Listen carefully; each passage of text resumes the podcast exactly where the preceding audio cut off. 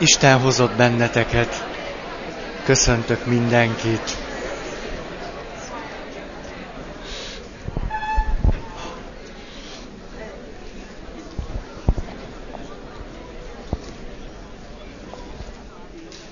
Van még egy párna, hogyha valakinek szüksége volna rá. El lehet innen vinni. Elkezdtünk három nagy csoportról beszélni, a hitelességről, az empátiáról és az elfogadásról. Mindegyikhez körülbelül 7-8 pontot mondanék, Rogers nyomán. Amit hallani fogtok, ezt már nem Rogers írta le, hanem azok, akik Rogersnek a fölismerései és beszélgetés vezetése, kapcsolat értelmezése nyomán megpróbálták értékelni azt és föltérképezni, hogy milyen élményeket él át a beszélgető partner akkor, hogyha empatikus az, aki vele szemben ül, vagy elfogadja őt, tiszteli őt, vagy hiteles. Úgyhogy ezek nyomán mondjuk a szempontokat, és a hitelességnél tartunk. A hitelesség szó magába foglalja azt, hogyha valakit hitelesnek tartok, az azt jelenti, hogy úgy élem át őszinte velem hogy nyílt velem szemben, hogy megbízható, hogy bízhatok benne, hogy föltárhatom magam neki, hogy kérhetek tőle segítséget, hogy rábízhatom magam, hogy nem fog eltitkolni olyasmit, ami a kapcsolatunk szempontjából fontos. Ez a hitelesség fogalmába mind beletartozik.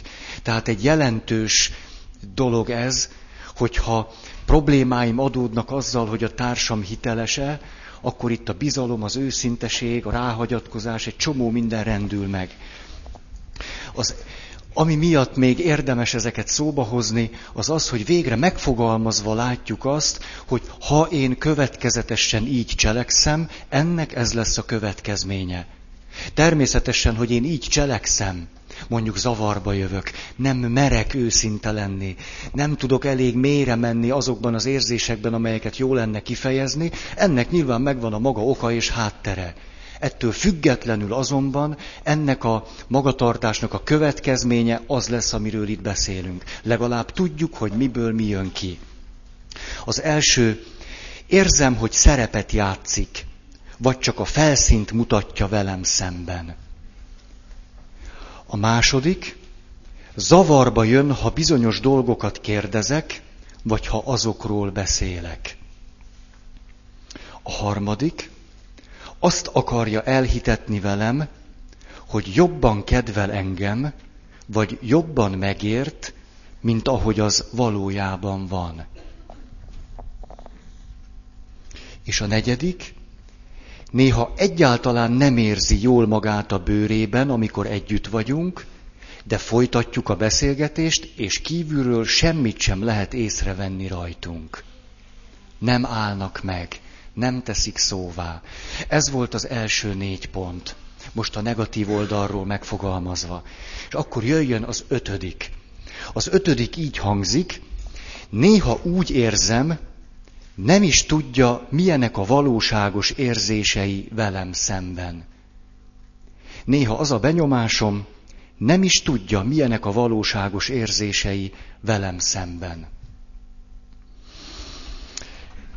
A gyerekekről szeretnék most beszélni egy kicsit, mert a gyerekek hihetetlen sok mindenre megtaníthatnak, meg fölnyitják a szemünket, az enyémet legalábbis folyamatosan. Ebből szeretnék néhányat mondani, amikor egy gyerek pontosan nem biztos, hogy tudja, hogy mit érez, de amit érez, azt úgy fejezi ki, ahogy érzi. És ez lehet, hogy egy felnőttnek zavarba ejtő, viszont ha találkozom egy gyerekkel, akkor nem egyszer egy felszabadultság élményem van. Istenem, végre a gyerek nem udvarjaskodik nem nyomta agyon ez a kultúra, amitől mi is nagyon szenvedünk, és végre valami hiteles megnyilatkozás. Na ezekből mondok egy párat.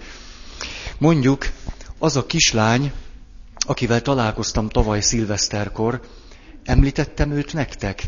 Megrázó, ugye mondtam, megrázó élmény volt, mikor beléptem a szobába, ahol a barátaim és gyerekei voltak, akkor ez a kislány se szó, se beszéd sírva fakadt. Ezt semmi másra nem lehetett visszavezetni, csak a megjelenésemre. A legnagyobb jó indulattal se. Nagyon komolyan sírva fakadt, tehát a dolgot nem lehetett bagatelizálni, hogy csak egy picit pityeg, nyom, nyomja a hasiát valami, vagy most fog, jön a fogacskája. Ezt nem lehetett, mert így álltunk egymással szembe, és Na jó, szilveszter, ugye ez így, így kezdődött a szilveszteri mulatság. Gyerkőc anyukájával föl az emeletre, egy óra múlva kísérlet. Anyuka, gyerkőc, ugye szoros szimbiózisban jönnek lefelé. Én, én próbálok fesztelenül, ugye, gyerek meglát, ez a, ez, ez már kísérlet számba menő jelenség volt, hogy el, ellenőriztük a dolgot, a próba is bejött, tehát itt nem lehetett mit csinálni. Az, hát azon túl, hogy én nagyon zavarban voltam, az anyuka is, úgyhogy legalább kiegészítettük egymást, mert ő próbálta elmondani, hogy hát ennek tulajdonképpen semmi oka nincs, hogy nem hiszi, hogy az ő gyereke ne szeretne engem, és próbált. Hát, hogy ezt ő miért gondolja, miért, honnan tudja, hát lehet, hogy kifejezetten nem bír. Szóval Hát ez a gyerek legalább bőgött, mikor meglátott. A másik, jönnek ki a templomból az én tesókáim, és akkor jön egy kisgyerek is, és tudjátok, ilyenkor az én papi szerepem eluralkodik rajtam, és adj egy pacsit, mondom a gyereknek. Nem adok. Ennyit a, nem tudom mi a papi szerep gyakorlásáról. Néhány nappal ezelőtt valaki emlékeztetett arra, hogy egyszer egy nagyon sajátos helyzetben kaptam életem egyik legőszintébb mondatát egy gyerektől. Ezt rögtön el is mesélem nektek. Ez úgy történt, hogy elmentünk az első áldozó gyerekekkel táborba, és az első áldozó gyerekekkel kapcsolatosan van egy elképzelésem, hogy ők nagyon szeretik a bátorság próbát. Ez, ez az én gondolatom. Az övéket nem kérdezem meg, mert én vagyok a vezető. És akkor ezt rögtön kivitelezzük. A bátorságpróba úgy néz ki, ezt többször csináltam már, nagyon nagy eredménnyel mindig. Úgy néz ki, hogy elmegyünk az erdőbe, mikor már sötétedik. És akkor egy alkalmas pillanatban én eltűnök. Ez a bátorságpróba. És akkor úgy nézzük, hogy mi történik, majd az esetet megbeszéljük, később a szülők és a bíróság előtt felelünk a kérdésekre. Na és az történt, de általában szokták élvezni, hát jó, hát nem így ilyen dur bele, hát fölkészítem őket. Vagyis mondom, hogy lesz bátorságpróba, és amiről fogalmuk sincs, hogy mi, nem, hát ennél sokkal jobb. Na, tehát, hogy végül is még jól is elsülhetne, de még nem így történt soha. És akkor az történik, hogy így éppen a bátorság próba közepén, ugye lapítok a, a rekettyésbe, és hallgatom, hogy a gyerekek mondják reggeli ma, esti ma, étkezés előtti, étkezés utáni reggeli, esti, szóval mindent, amit csak bírnak, tudnak, énekelgetnek szegények, hogy jó az Úrban bizakodni, és egyebek, és, és ez engem egyáltalán nem rendít meg, hiszen bátorság próbán vagyunk. Na és az történik, hogy egyszer csak, meg sem mondom, hogy hívják a kisfiút, de kisfiú volt, azt mondja, persze én közel vagyok, tehát hallok mindent, köcsök pap.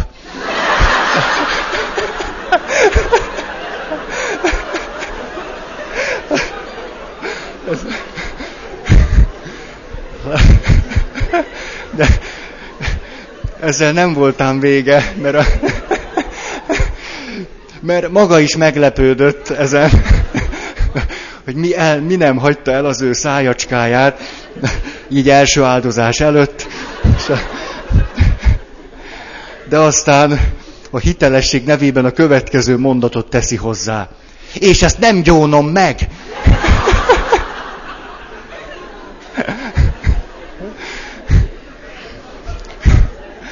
Szóval egy ilyen gyerekre nyugodtan rábízhatjuk magunkat. Mindig tudjuk, hányadán állunk vele. Pontos visszajelzéseket kapunk. ehhez egy felnőtt csoportban sok óra szükséges. Sok, ott bemelegítünk, ráhangolódunk.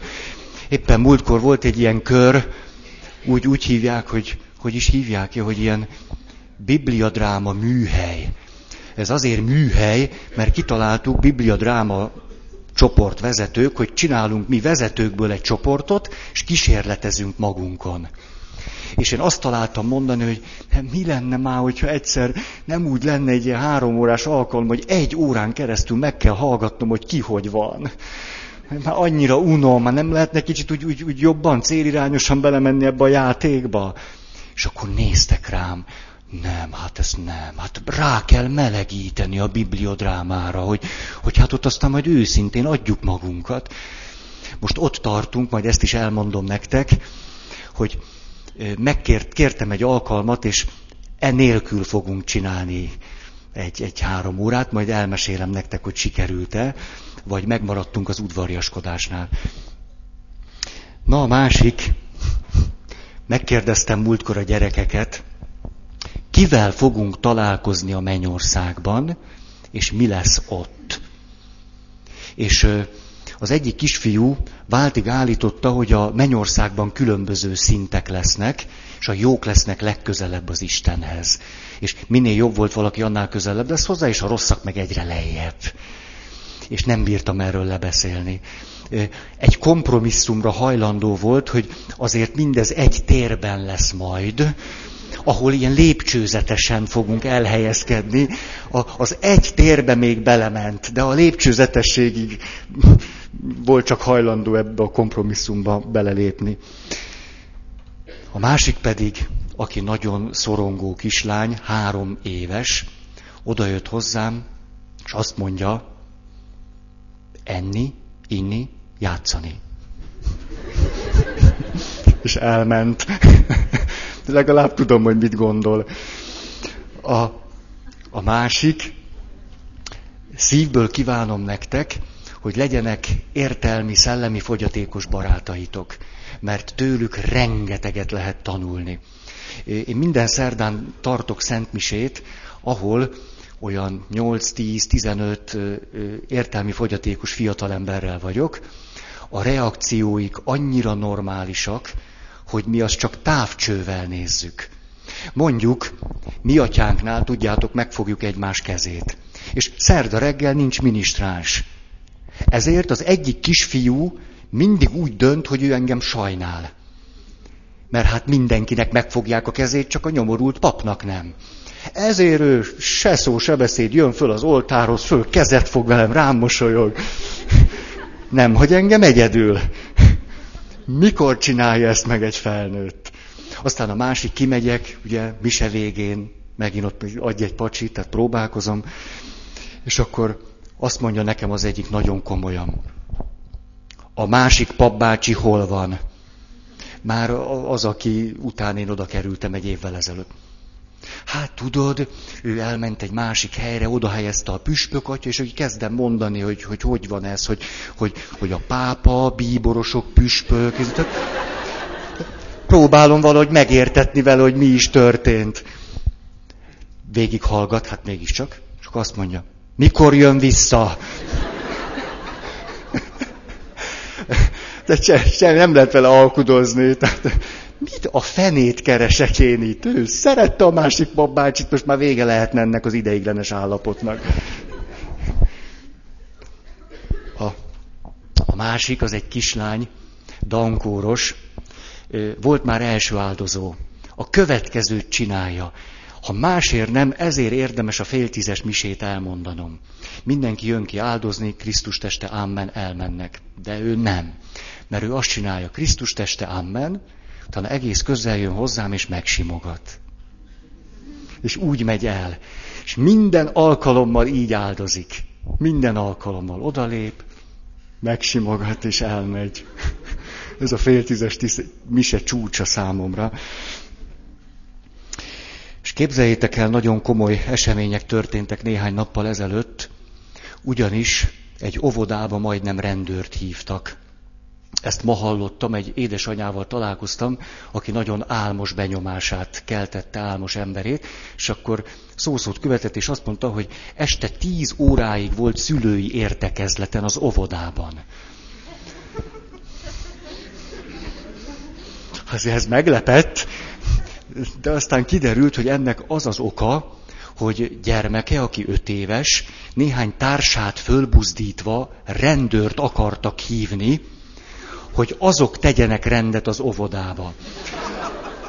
Ennek az oka, a háttere az, hogy az óvónéni azt szerette volna, hogyha étkezés előtt kezet mosnak. A, az én ifjú barátom öt évesen ezt úgy kommentálta az óvodás barátainak, hogy ezek parancsolgatnak nekünk. Mondta, és föld alatti szervezetet próbált létrehozni, aminek a lényege az volt, hogy kihívják a rendőröket, akik majd megfegyelmezik az óvónőnit. És hát e, e, ez a gyűrű, vagy ez az ügy gyűrűzött, úgyhogy hát tíz óráig próbálták az anyukával megértetni, hogy az óvónő esetleg kérhet ilyesmit. Na, már ez lesz az utolsó ezzel kapcsolatos, hogy most vasárnap nem tértem magamhoz. Mert a féltizes misén elmondtam egy történetet arról, hogy van egy nagymama, akinek van két régi papírpengője. És az egyik régi papírpengőt odaadja a kisunokájának, de a kisunoka azt elveszti. És akkor a kisunoka odaáll a nagymami elé, és elkéri a másikat. És idáig mondtam a történetet, és azt kértem a gyerekektől, hogy próbálják meg befejezni úgy, ahogy a nagymamának meg a kisunokának is jó lenne. Mit mondanátok a nagymaminak, hogy ő szívesen odaadja az ő egy szem papír pengőjét, amit 60 éve tartogat? Ezt kértem a gyerekektől. A következő megoldások születtek, az összes gyerek 8 éves volt, első áldozásra készülnek, akik válaszoltak. Az egyik a következőt mondja.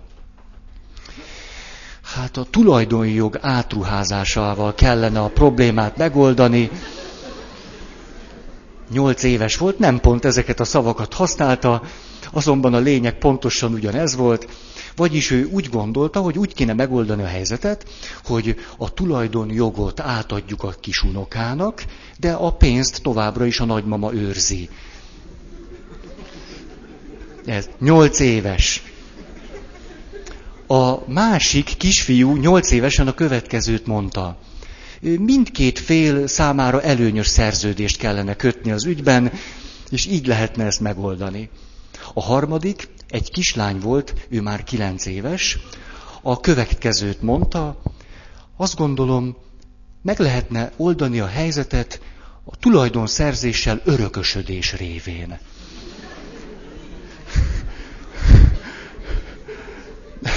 De nem mondom, hogy pont ezeket a szavakat használta, de azt mondta, hogy meg lehetne azt a pengőt örökölni is. Ugye innen már csak egy lépés, hogy eltartási szerződést kötök a nagymamával, és megvárom, míg a lakás és a pengő a tulajdonomba jut. Mondták 8-9 éves gyerekek. De, tudjátok, ne, természetesen nem, nem toltam őket le, mert annyira örülök, hogy elmondják, mi a véleményük de nekem valami olyasmi, olyasmi fogalmazódott meg, hogy tudjátok, nekünk semmi esélyünk. Semmi. Tehát ezek a kisgyerekek, ha felnőnek, reggelire megzabálnak bennünket. Mert ugye én próbáltam, hogy, mert mit gondoltam én? Azt, hogy hát mondjuk az egyik gyerek azt mondja, hogy hát nagymami, akkora örömet okoznál nekem. Vagy valami ilyesmi, tehát, hogy öröm, szeretet, ajándék, izé. Hol éltek? Öregek vagytok. Tulajdonszerzés örökösödés által.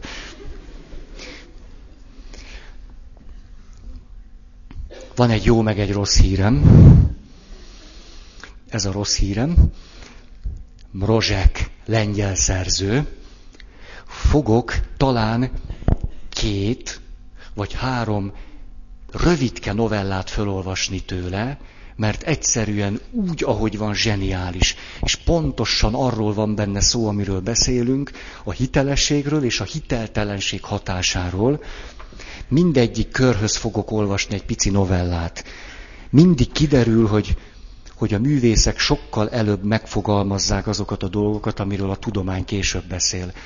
Csány Vilmost hallottam éppen néhány nappal ezelőtt, aki azt mondta, hogy Hemingway már mindent megírt a kutyáról, amiről mi azt mondjuk, hogy most milyen a kutya. Hogy ezt pontosan leírta. A mű címe a zsiráf. Józsefkének, annak a mulatságos kölyöknek, akinek előrefelé nőtt a haja, két nagybátyja volt, ők merőben különböztek egymástól. Az egyik, az öregebbik, a Szent Koma asszonyok utcája közelében lakott, a kolostor melletti sikátorban a földszinten. Tágas szobában tanyázott, vaskos, vén salabakterek között. A könyvek polcokon sorakoztak, s félig megrágta őket a szú, azért csak félig, mert közben belehalt az unalomba, bár teli volt még fával a szája. A bácsi sohasem hagyta el a szobáját, mindig ott ült magas pulpitusánál és írt könyvet. Érdekes mű lehetett, 40 év óta szünet nélkül dolgozott rajta. Munkájának alaptétele e szavakban foglalható össze. A világ rövid a priori leírása, avagy milyen lenne a világ, ha a föld nem gömbölyű, hanem megfordítva volna. Egy alkalommal Józsefke megkérdezte a bácsit. Bácsikám, milyen a zsiráf? A bácsinak fogalma sem volt róla, hogy milyen a szóban forgó állat, mert huszadik életévétől kezdve a fent említett művét írta, és nem lépett ki a szobájából. És nem is olvasott egyebet, csupán bonyolult értekezéseket az abszolút eszméről, az akaratról, a világ szubjektív eszményiségéről, az atranszcendencialitásról, az élmények ős komplexivitásáról, szolipszizmusról, és természetesen a Szellem az anyag ellen című könyvet. Hát húsz éves koráig mit csinált, kérdezitek? Nos, húsz éves koráig annyira foglalkoztatták a pattanások, melyek sohasem akartak eltűnni az arcáról, hogy akkor meg örökösen a tükör előtt ült. Az állatkertbe pedig azért nem ment el soha, mert attól félt, hogy ott szemtanúja lehet az állati élet parázna jeleneteinek. Unoka öccsének kérdése meghökkentette, de ügyesen leplezte zavarát mert hogy még csak nem is agnosztikus volt, hanem a tiszta metafizika híve. Buzgó vakhite életének eddigi 60 esztendeje alatt hozzászoktatta ahhoz a bizonyossághoz, hogy a világegyetem lényegének ismerete kezdettől fogva a priori kinyilatkoztattatott az embernek, így hát a zsiráf ismerete csupán csekéken részletkérdés a világegyetem történelmében. Gyere el holnap, válaszolta, akkor majd megmondom.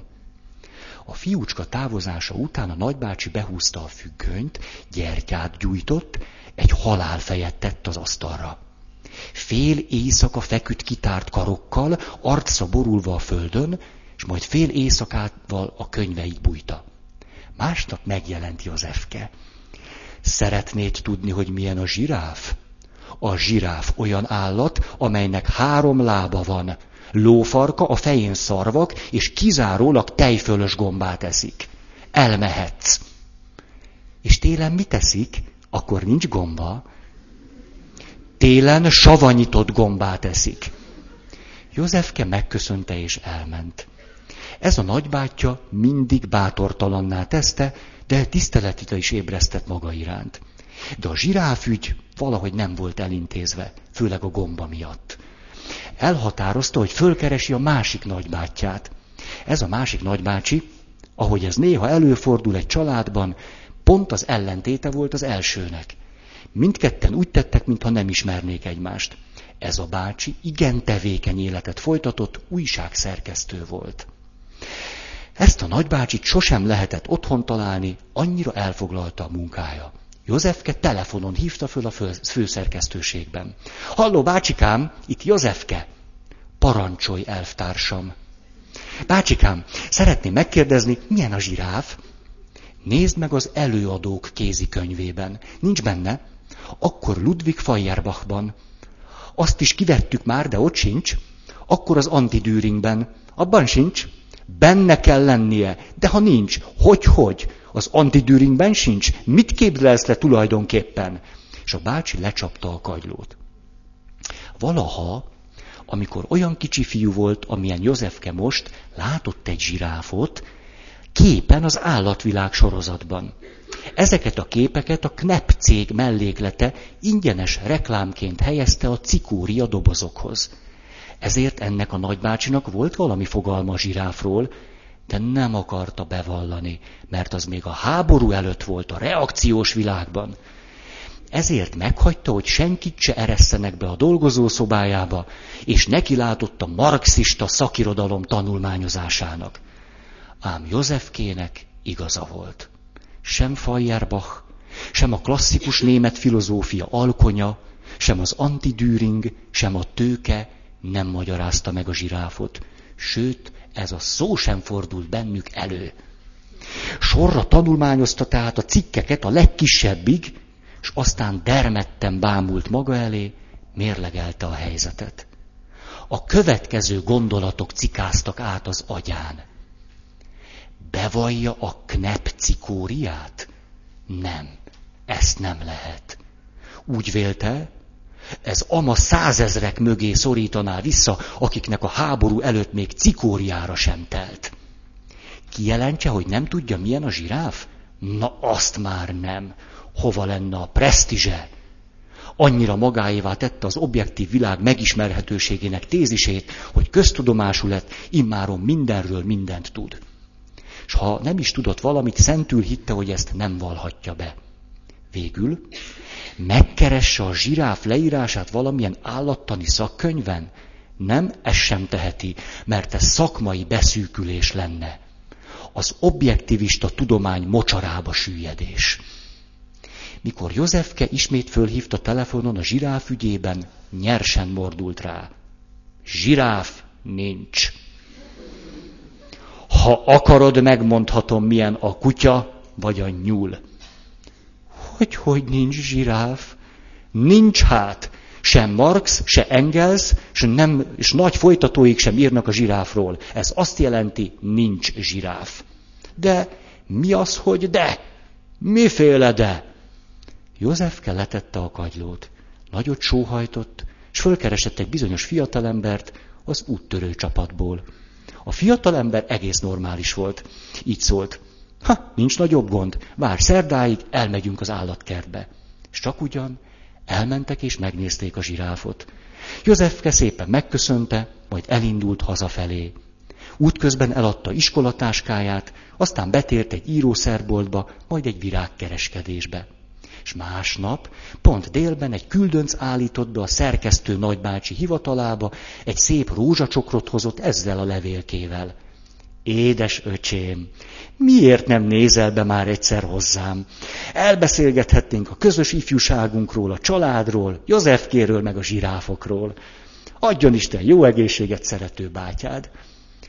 Az első nagybácsi pedig, mikor Józsefke következő látogatása után hozzáfogott nagyművéhez, a tintatartóban egy döglött egeret talált. Egy ilyen kis fiúnak két rózsacsokorra nem futja a pénzéből.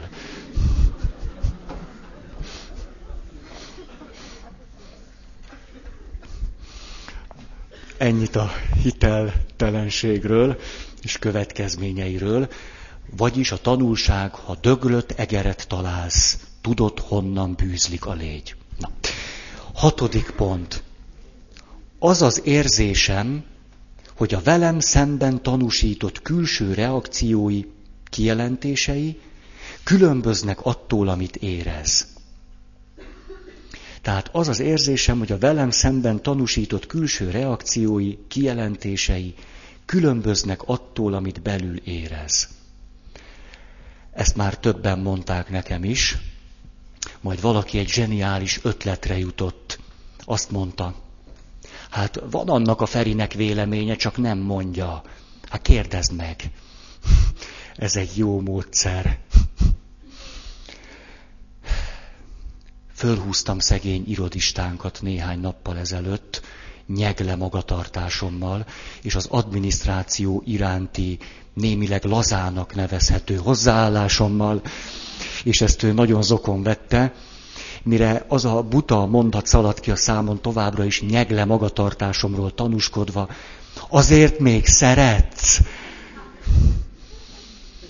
Kérdeztem az immáron 70 éves irodista hölgytől, aki erre teljes hitelességével az arcán azt mondta, nagyon szeretlek, plébános úr. Ugye, igen, igen, legalább válaszolt. Erre továbbra is a hülyeség mesdjéjén haladva a következőt mondtam neki, na ez nem tűnt túl hitelesnek, mire azt mondta, örülj neki.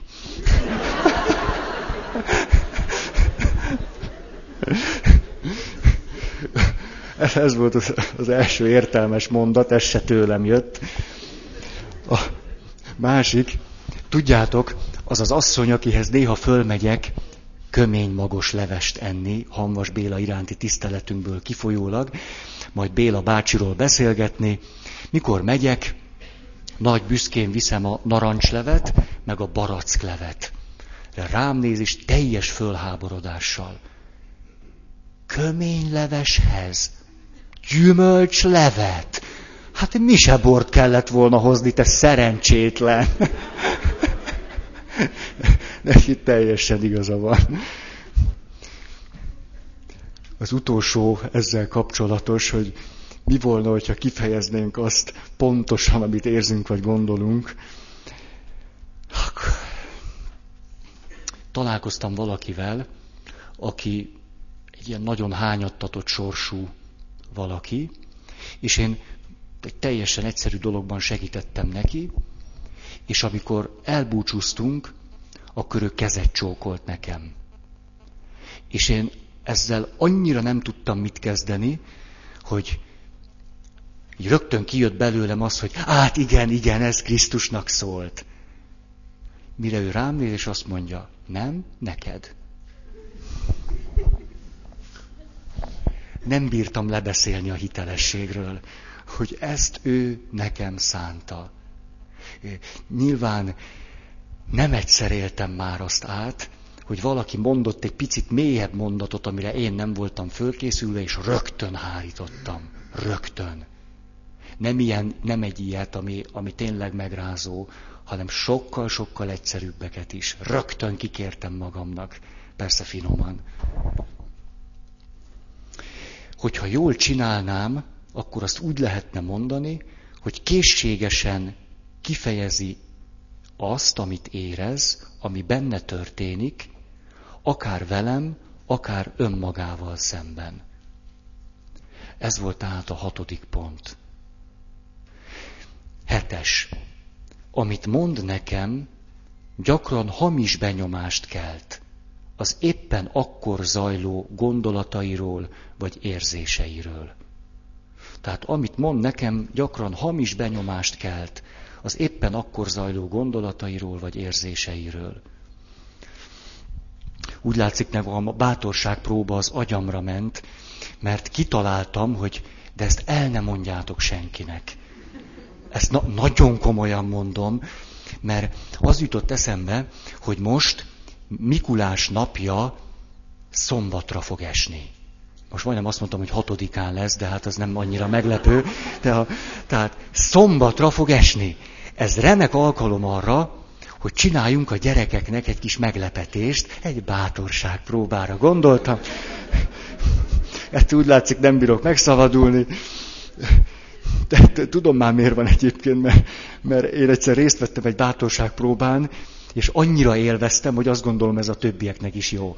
Na és azt találtam ki, hogy háromkor elindulunk egy nagy csapat gyerekkel, akiknek előtte kiosztunk golyóálló mellényeket, ilyesmit, és akkor az erdőben, ha Isten is úgy akarla, hó is lesz, ez, ez egy üzenet nektek, tehát hó is lesz, ima szándék ma estére, hó is lesz, tehát, hogy elmegyünk a havas erdőbe, az a képzelőerő és a hit viszonyáról beszéltünk három évvel ezelőtt, tehát havas erdőben megyek a nagy csapat gyerekkel, és szembe jön a Mikulás szánon. Ezt képzeltem el, már most megvan 20 embert erre a projektre ráállítottam. Mikulás projekt így fut a számítógépen. Megvalósítjuk, és mondom nekik, hogy hát de úgy kéne csinálni, hogy azért el, legyenek eléggé elcsigázottak. Tehát ne az legyen, hogy, hogy még tele vannak erővel, és jön a Mikulásba, akkor nem akkor a poén. De hogy már így kúsznak, másznak, ahol tele a hóval a kis bucijuk, és akkor, akkor jöjjön a Mikulás, és, és kezdjen el osztogatni, tudjátok, ilyen túlélő csomagot, ilyesmit. A, a, tehát előadtam a megfelelő fórumon, úgy hívják, hogy képviselőtestület, egyházközségi képviselőtestület,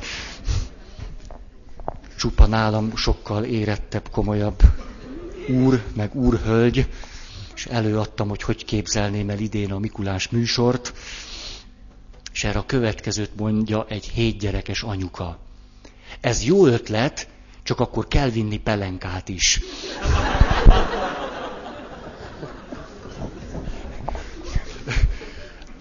Leszavazták. De ne, ne a pelenkát szavaztam én le, a, de azt szavazták le, hogy sötétben találkozzanak a Mikulással. Kötöttünk egy kompromisszumot, hogy fél, háromkor indulunk,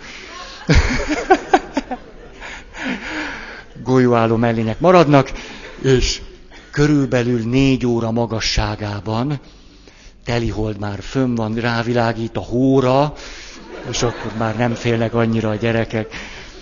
Így, így lesz ez.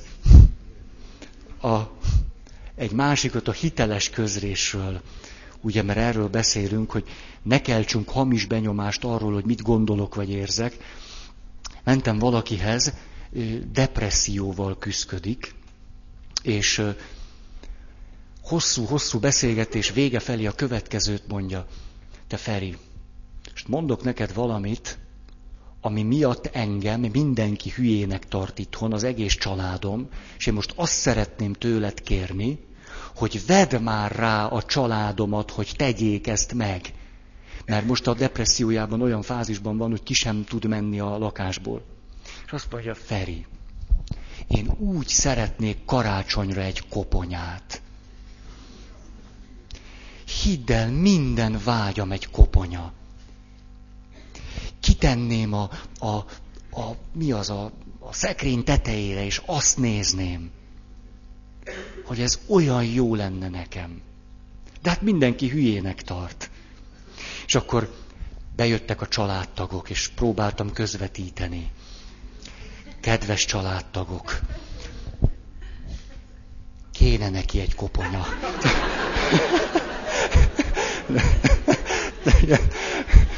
Ú, na, beindultak, hogy milyen koponya, és, és akkor végül azt találtam mondani, hogy hát nézzétek, van egy olyan sejtésem, hogy jobban szeretné ezt a koponyát nézni, mint hogy ti nézzétek az ő koponyáját.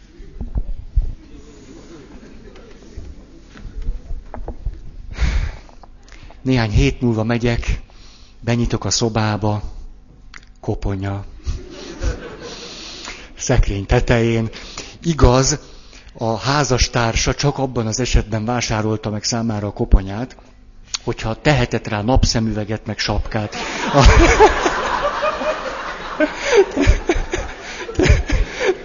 Tényleg, ha a titoktartás nem kötelezne, megadnám a címet, és megnézhetnétek. Ott van szekrény tetején koponya műanyag. Műanyag, azért mindent nem lehet. Műanyag, sapka, napszemüveg. A... Most mondjátok meg, hát ha ezen múlik, hát nem.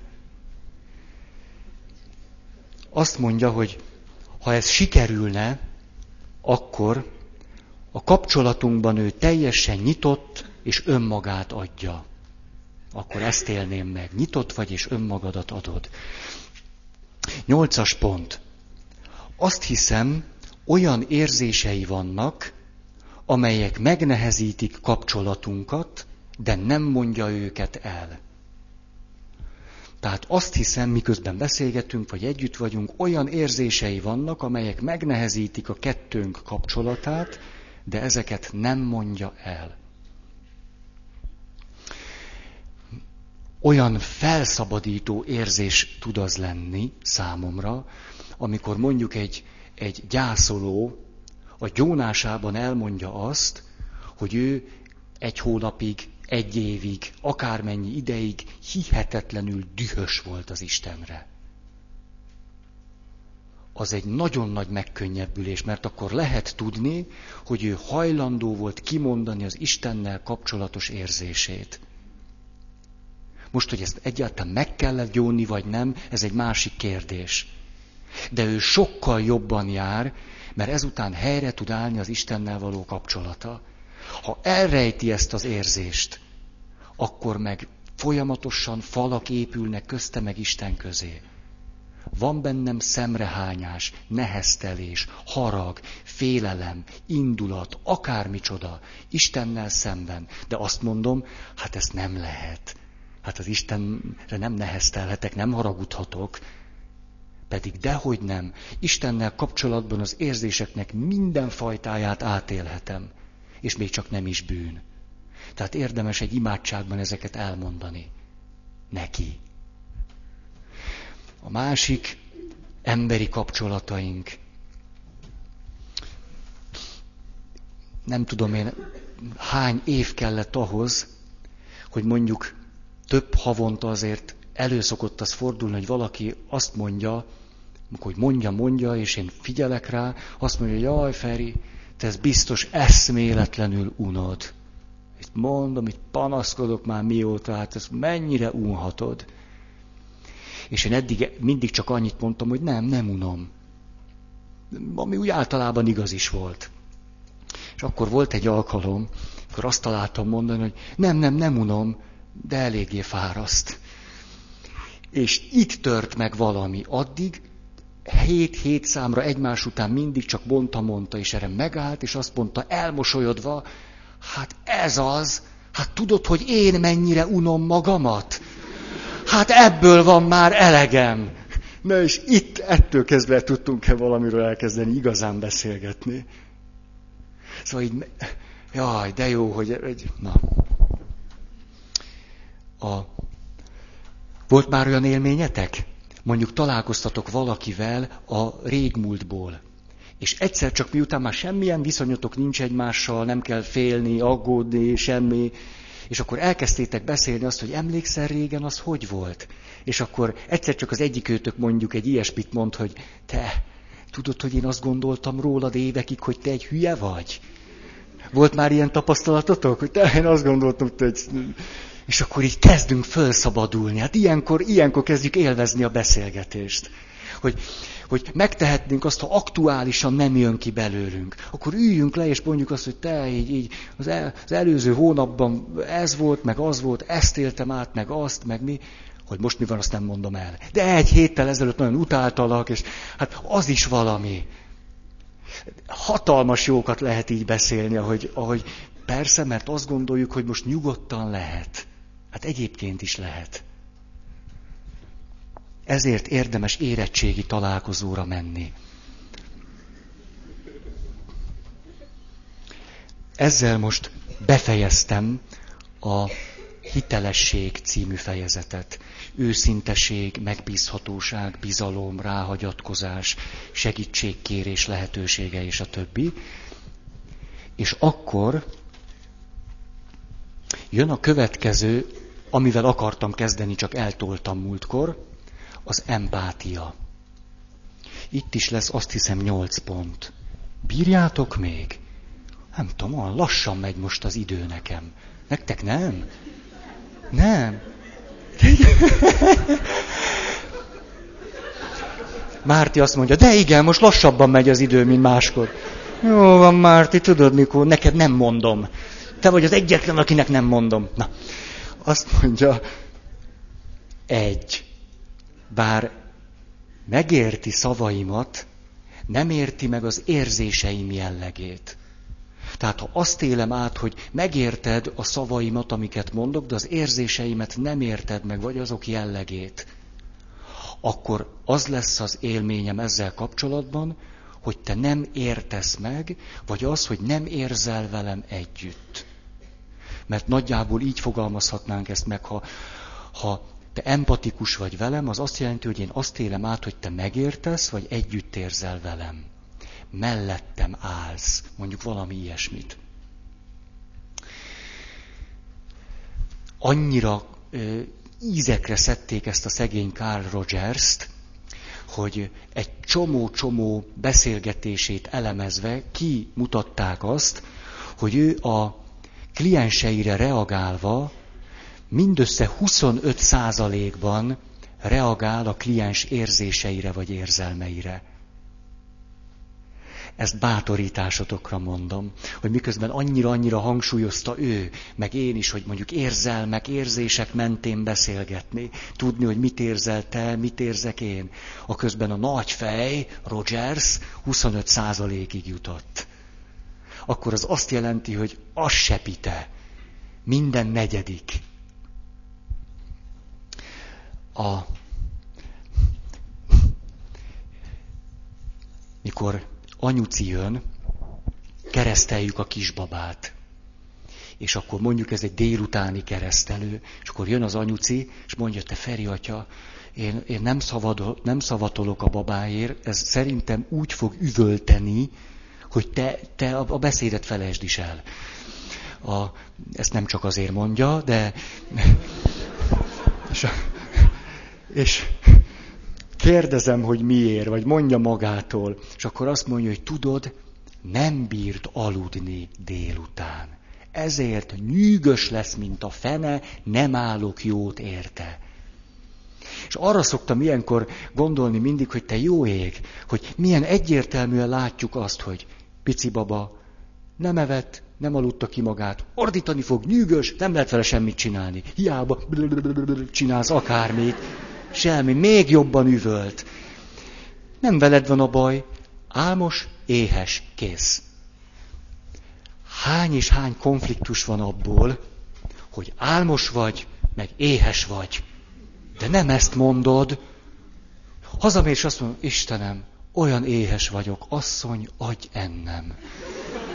És akkor az asszony érti, hogy jobb-jobb nem az élet nagy problémáit előhozni, hanem tudjátok, eltesd a bestiát, igen. A, ilyen egyszerű. Vagy egy órán keresztül beszélgetsz valakivel, és akkor eljutunk oda, hogy te, nem vagy te egy kicsit fáradt. De igen, szerbusz, szerbusz, pipu. Istenem, ezért elment egy óra.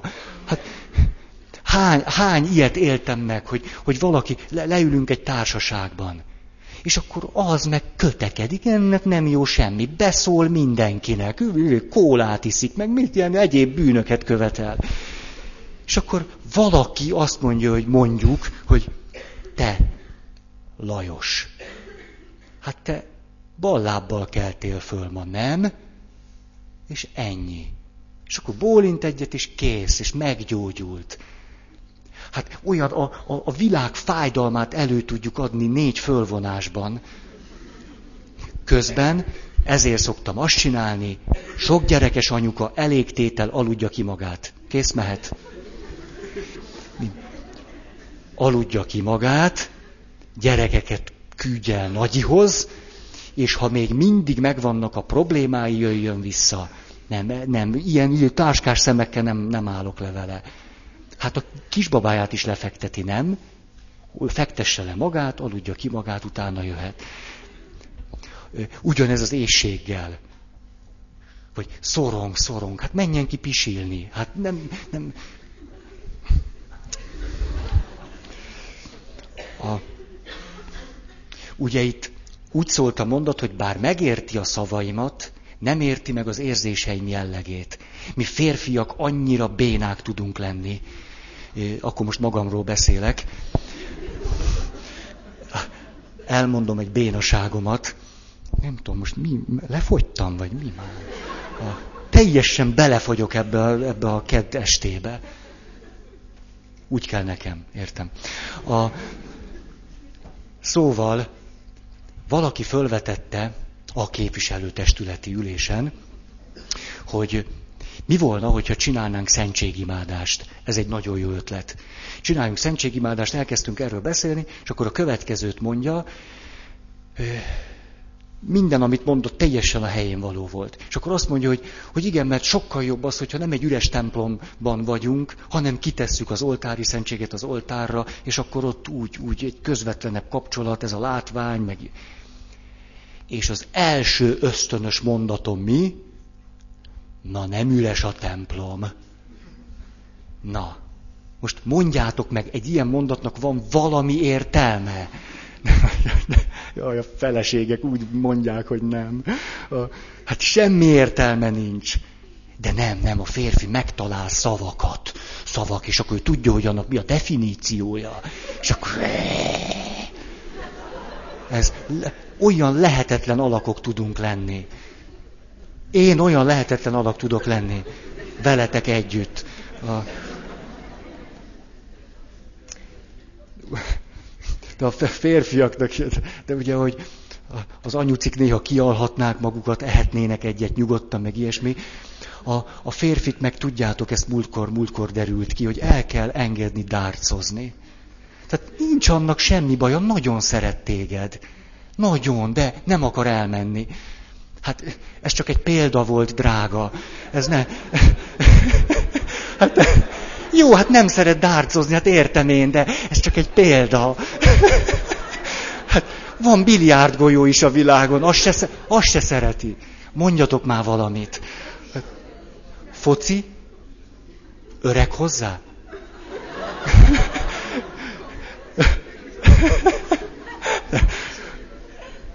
Sörivás? Sör. Hogy? Otthon issza.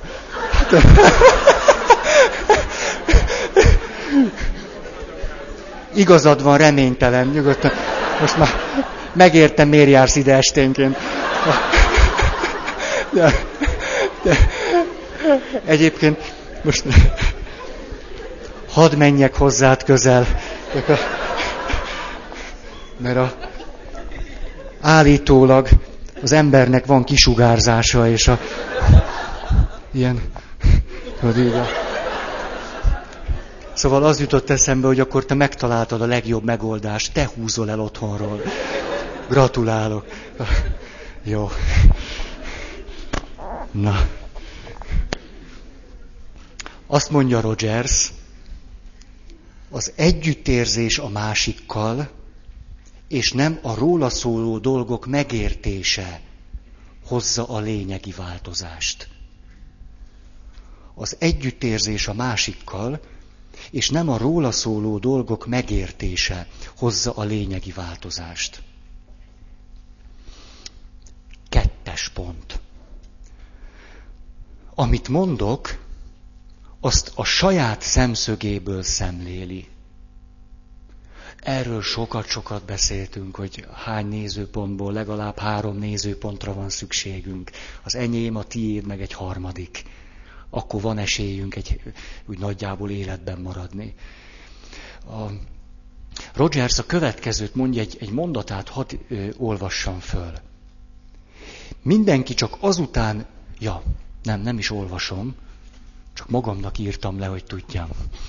A, ő a következőt ajánlja, akkor, hogyha ha folyamatosan az az élménye két embernek, házastársaknak csoportban, hogy nem, egyszerűen nem értik meg egymást, nem, nem tudnak hogy mondjam, szót találni egymással, nincs megértés, csak, csak az anyázás.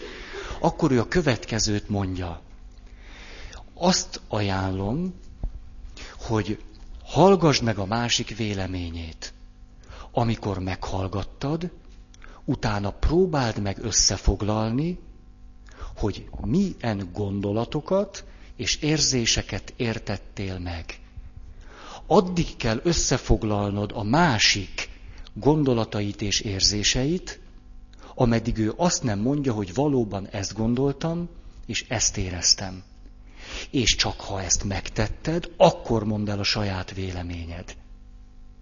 Ő így csinált politikusoknak csoportokat. Politikusokkal csinált nem csak kis csoportokat, nagy csoportokat. Úgymond ádáz ellenségeket ültetett le, és bebizonyította azt, hogy ha megfelelő szabályok szerint beszélgetnek, akkor képesek egymást megérteni. Politikusok, nem akármi. A... Tessék? Biztos nem magyar politikusok voltak. Igen, de azóta eltelt 50 év. A, a, szóval lehet, hogy ez erőltetetnek tűnik. Azért meg lehetne próbálni meg kell fogalmaznom, mit gondolsz, mit érzel, és azt kell mondanod, hogy igen, utána jövök én. És Rogers azt mondja, hogy ha én eljutok ebben a folyamatban odáig, hogy valóban megértettem a gondolataidat és az érzéseidet, ez már bennem olyan komoly változást idéz elő, hogy nem tudok már úgy reagálni a te dolgaidra, ahogy előtte gondoltam, hogy reagálni akarok. Tehát mire én eljutok ide, már eleve föloldódott bennem egy csomó minden, ami lehetetlenné teszi azt, hogy egymást megértsük, elfogadjuk és valahova eljussunk. Tehát nem arra kell akkor törekedni, hogy, hogy nem tudom, hanem ennyit elég lenne tenni.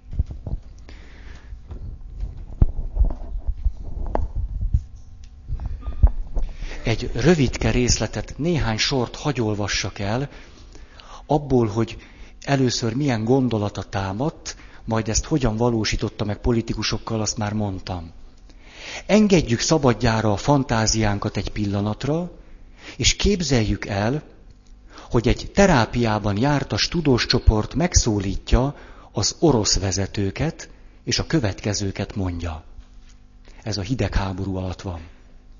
Szeretnénk megérteni az önök nézeteit, és ami még ennél is fontosabb, az önök valódi attitűdjeit és érzéseit az Egyesült Államokkal kapcsolatban.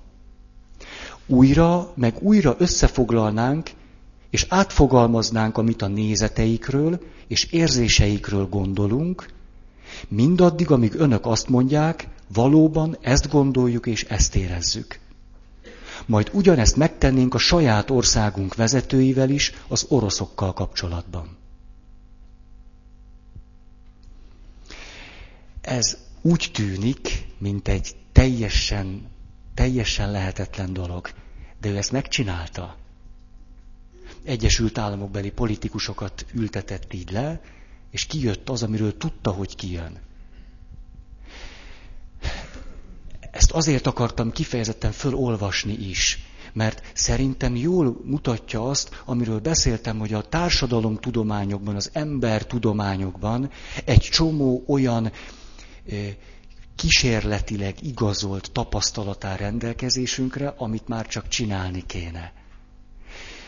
Nyilván a legnagyobb nehézséget mi magunk okozzuk. Egyszerűen nem vagyunk fölkészülve. Nem jutottunk el oda, hogy így tudjunk működni. Közben pedig az is biztos, hogy ez tanulható, megcsinálható. Olyanokkal lehet egy ilyen csoportot csinálni, akik előtte ilyen képzésben egyáltalán nem vettek részt.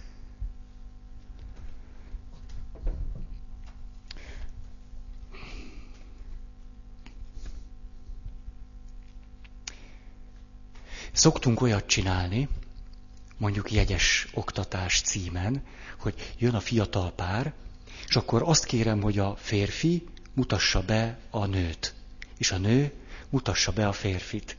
Nem magát mutassa be, hanem a társát. És amikor elmondott a társáról mindent, amit úgy gondol, hogy fontos, akkor megkérdezem őt, hogy egyetértesz ezzel? Mindent elmondott, ami neked fontos? Pontosan mondta, kérlek, hogy egészítsd ki, vagy pontosítsd. Ezek nagyon egyszerű játékok, és nagyon jól bejönnek. A,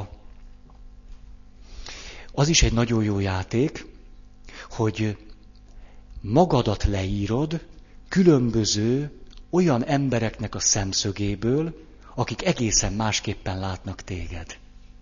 Ez egy nagyon jó játék Mert így szembesülhetsz olyasmivel is, amivel egyáltalán nem akarnál szembesülni.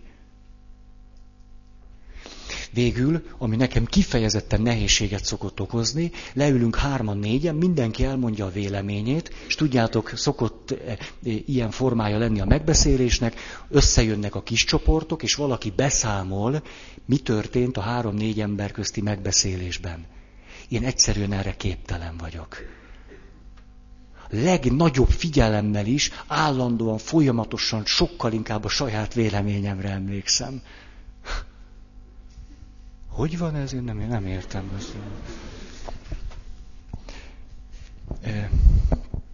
Az utolsó gondolat ehhez, az Élet az élet után című könyvben, amit most teljesen mindegy, hogy valaki elfogad, vagy nem, vagy hogy, minden esetre az az élmény engem nagyon elgondolkoztatott, amikor a klinikai halál állapotából visszatért embereknek a beszámolójában benne van az, hogy nem csak, hogy lepereg előttük az életük, hanem nem a saját szemszögükből pereg le az életük, hanem bizonyos helyzeteket annak az embernek a szemén keresztül látnak, akit megbántottak, akivel szemben bűnt követtek el, vagy akinek jót tettek. Hogy mintha a tisztán látás az volna, hogy képes vagyok teljesen látni egy helyzetet a te szemedből és hogy ez hatalmas élmény. És akik visszatértek a klinikai halál állapotából, most mindegy, hogy ezt így vagy úgy fogadjuk el, de a változás, ami történik, az ténykérdés. Minden évben legalább egy-két ilyen beszámolót hallok. Teljesen normális, szavahihető emberektől. És egyetlen olyannal se találkoztam mondjuk a 9-10 beszámolóban, ahol ez ne hozott volna létre változást az illető életében. És lehet, hogy az egésznek adott esetben a sava borsa az, hogy bizonyos helyzeteket egyszerűen csak látott a másik szemével. Aki ellen bűnt követett el, vagy akit szeretett. És látta, hogy ez mit is jelent.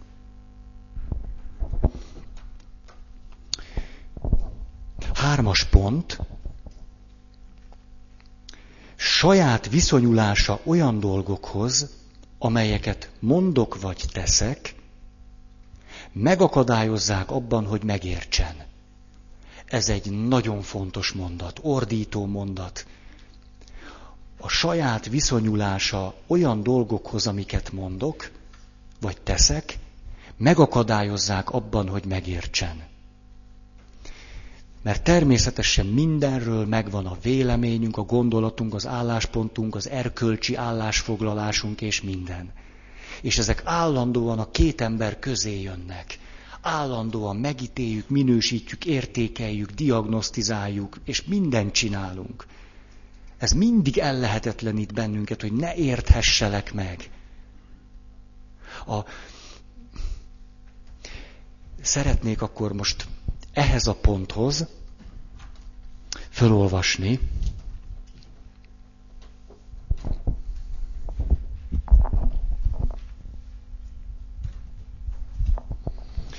egy megint csak zseniális néhány oldalt, lehet, hogy ezzel be is fejezzük. Olyan esti mese lesz akkor. A címe gyerekek. Ugye megvan még a pont. Saját viszonyulása olyan dolgokhoz, amelyeket mondok vagy teszek, megakadályozzák abban, hogy megértsen. Erről szól a novella. Ezen a télen annyi hó hullott, hogy kívánni se lehetett volna többet. A téren a gyerekek hóembert építettek. A tér igen nagy volt, sok-sok ember járt rajta naponta, és számos hivatal ablaka nézett erre a térre. És a tér föl se vette, nyugodtan terpeszkedett magában, mert ennek a térnek a kellős közepén nagy lármával és újongással mulatságos figurát csináltak a gyerekek hóból.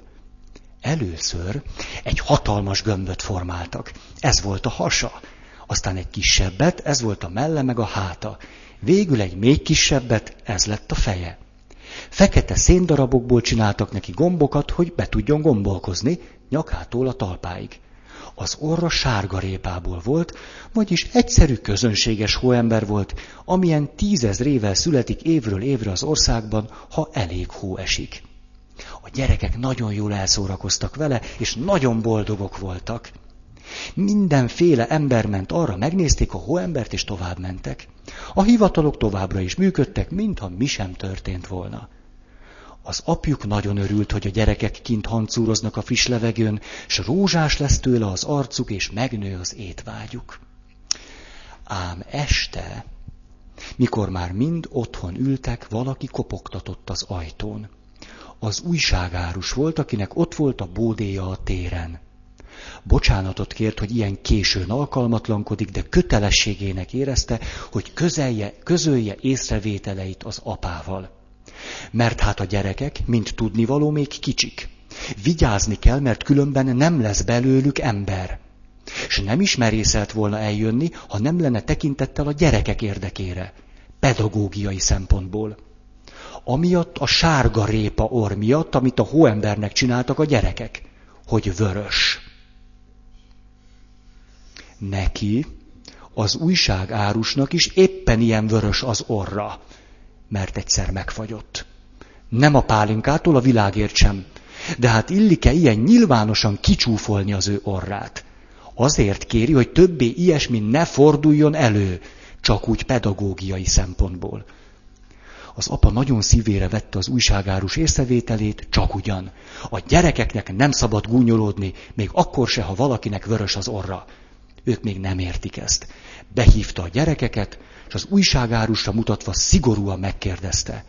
Igaz, hogy erre az urra gondoltatok, és azért csináltatok a hóembernek vörös orrot? A gyerekek elcsodálkoztak. Először nem is értették, miről van szó. Mikor végre fölfogták, azt válaszolták, hogy szó sincs róla.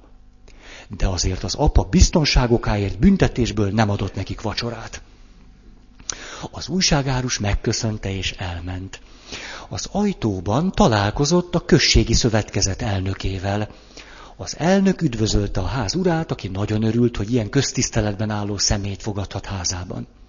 Mikor az elnök meglátta a gyerekeket, összeráncolta a homlokát, és rájuk rivalt. Jó, hogy látom ezeket a csibészeket, rövidebb pórázra kell őket fogni. Kicsik még, de annál szemtelenebbek. Kinézek ma a raktárunk ablakából a térre, és mit látok? Na mit? Hóembert építenek teljes lelki nyugalommal. A vörös orról van szó? kérdezte az apa találékonyan.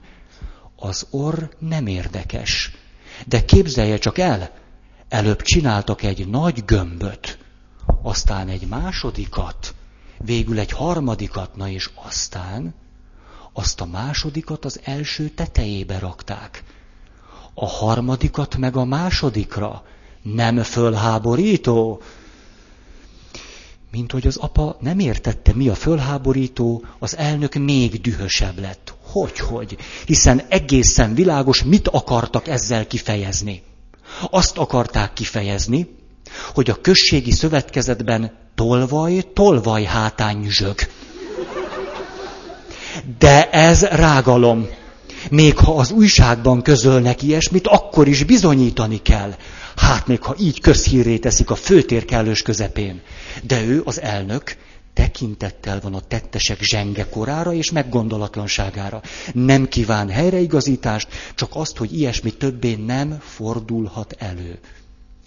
A gyerekek amikor megkérdezte az apjuk, hogy a hógömbök egymásra rakásával csak ugyan azt akarták-e kifejezni, hogy a községi szövetkezetben tolvaj, tolvaj, hátán nyüzsög, fejüket rázták és sírva fakadtak. De azért az apjuk biztonságokáért büntetésül a sarokba állította őket. De ezzel nem fejeződött be a nap. Odakint száncsengő csilingelt, majd hirtelen elhallgatott épp az ő házuk előtt. Egyszerre ketten kopogtattak az ajtón, egy kövér, bundás ismeretlen, a másik maga a községi tanács elnöke. A gyerekek ügyében jöttünk, jelentették be komoran a küszöbön. Az apa már megszokta az eféle látogatásokat, így hát helyjel kínálta a vendégeket. Az elnök szeme sarkából az ismeretlenre sandított, csodálkozva vajon ki lehet. Majd ő szólalt meg elsőnek. Meglepő, hogy eltűri az ilyen ellenséges aknamunkát a házában. Úgy látszik, politikai öntudata nem eléggé fejlett. Jobb, ha rögtön bevallja. Az apa nem értette, miért ne volna az ő politikai öntudata eléggé fejlett. Mert a gyerekein rögtön meglátszik. Kigúnyolják a népi hatalom képviselőit, a maga gyerekei. Azt a hóembert épp az irodám ablaka elé állították. Értem, suttogta az apa bátortalanul, hogy tolvaj, tolvaj hátán. A tolvajok nem érdekesek. De hát nem tudja, hogy mit jelent, hogy egy ilyen vízfejű figurát állítanak éppen a tanácselnök ablaka alá. Én pontosan tudom, mit beszélnek rólam az emberek. Mondja, miért nem állítanak a maga gyerekei hóembert például Adenauer ablaka alá? Mi? Ugye most hallgat? Ez a hallgatás mindent elárul. Én ebből levonom a megfelelő konzekvenciát. A konzekvencia szó hallatára kövér ismeretlen fölállt, körülnézett, lábújhegyen kilépett a szobából. Az ablak alatt ismét fölcsendült a száncsengő, és lassan, halkulva a távolba veszett. Igen, kedves uraim, ajánlom, fontolja meg a dolgot, folytatta az elnök. Ah, és még valami. Az az én magánügyem, hogy kigombolkozva járok odahaza. A maga gyerekeinek nincs joga ezzel tréfálkozni.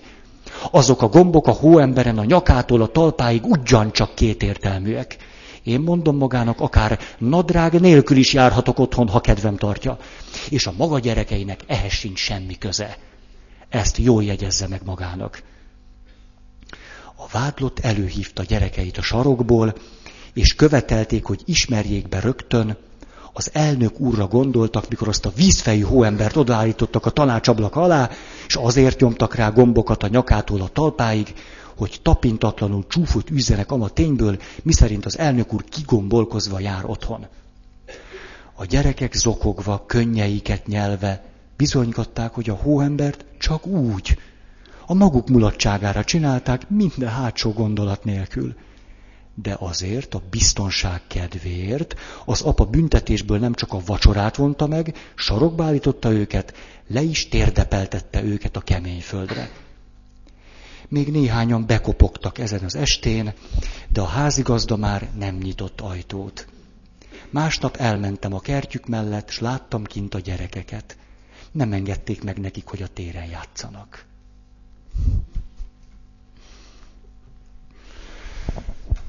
Ez volt az utolsó a mese. Van-e valakinek hirdetni valója?